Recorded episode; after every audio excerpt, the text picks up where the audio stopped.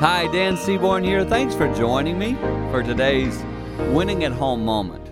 There might be an exception to this, so I always leave the room for an exception. But in general, can I just say this? People don't set out to be mean or wicked.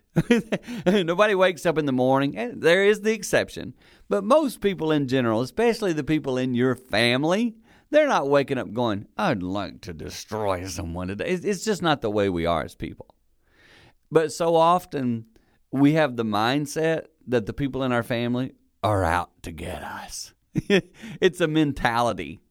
And I want you to drop some of that today. Some of those things that you perceive in your mind to be true are probably not really true.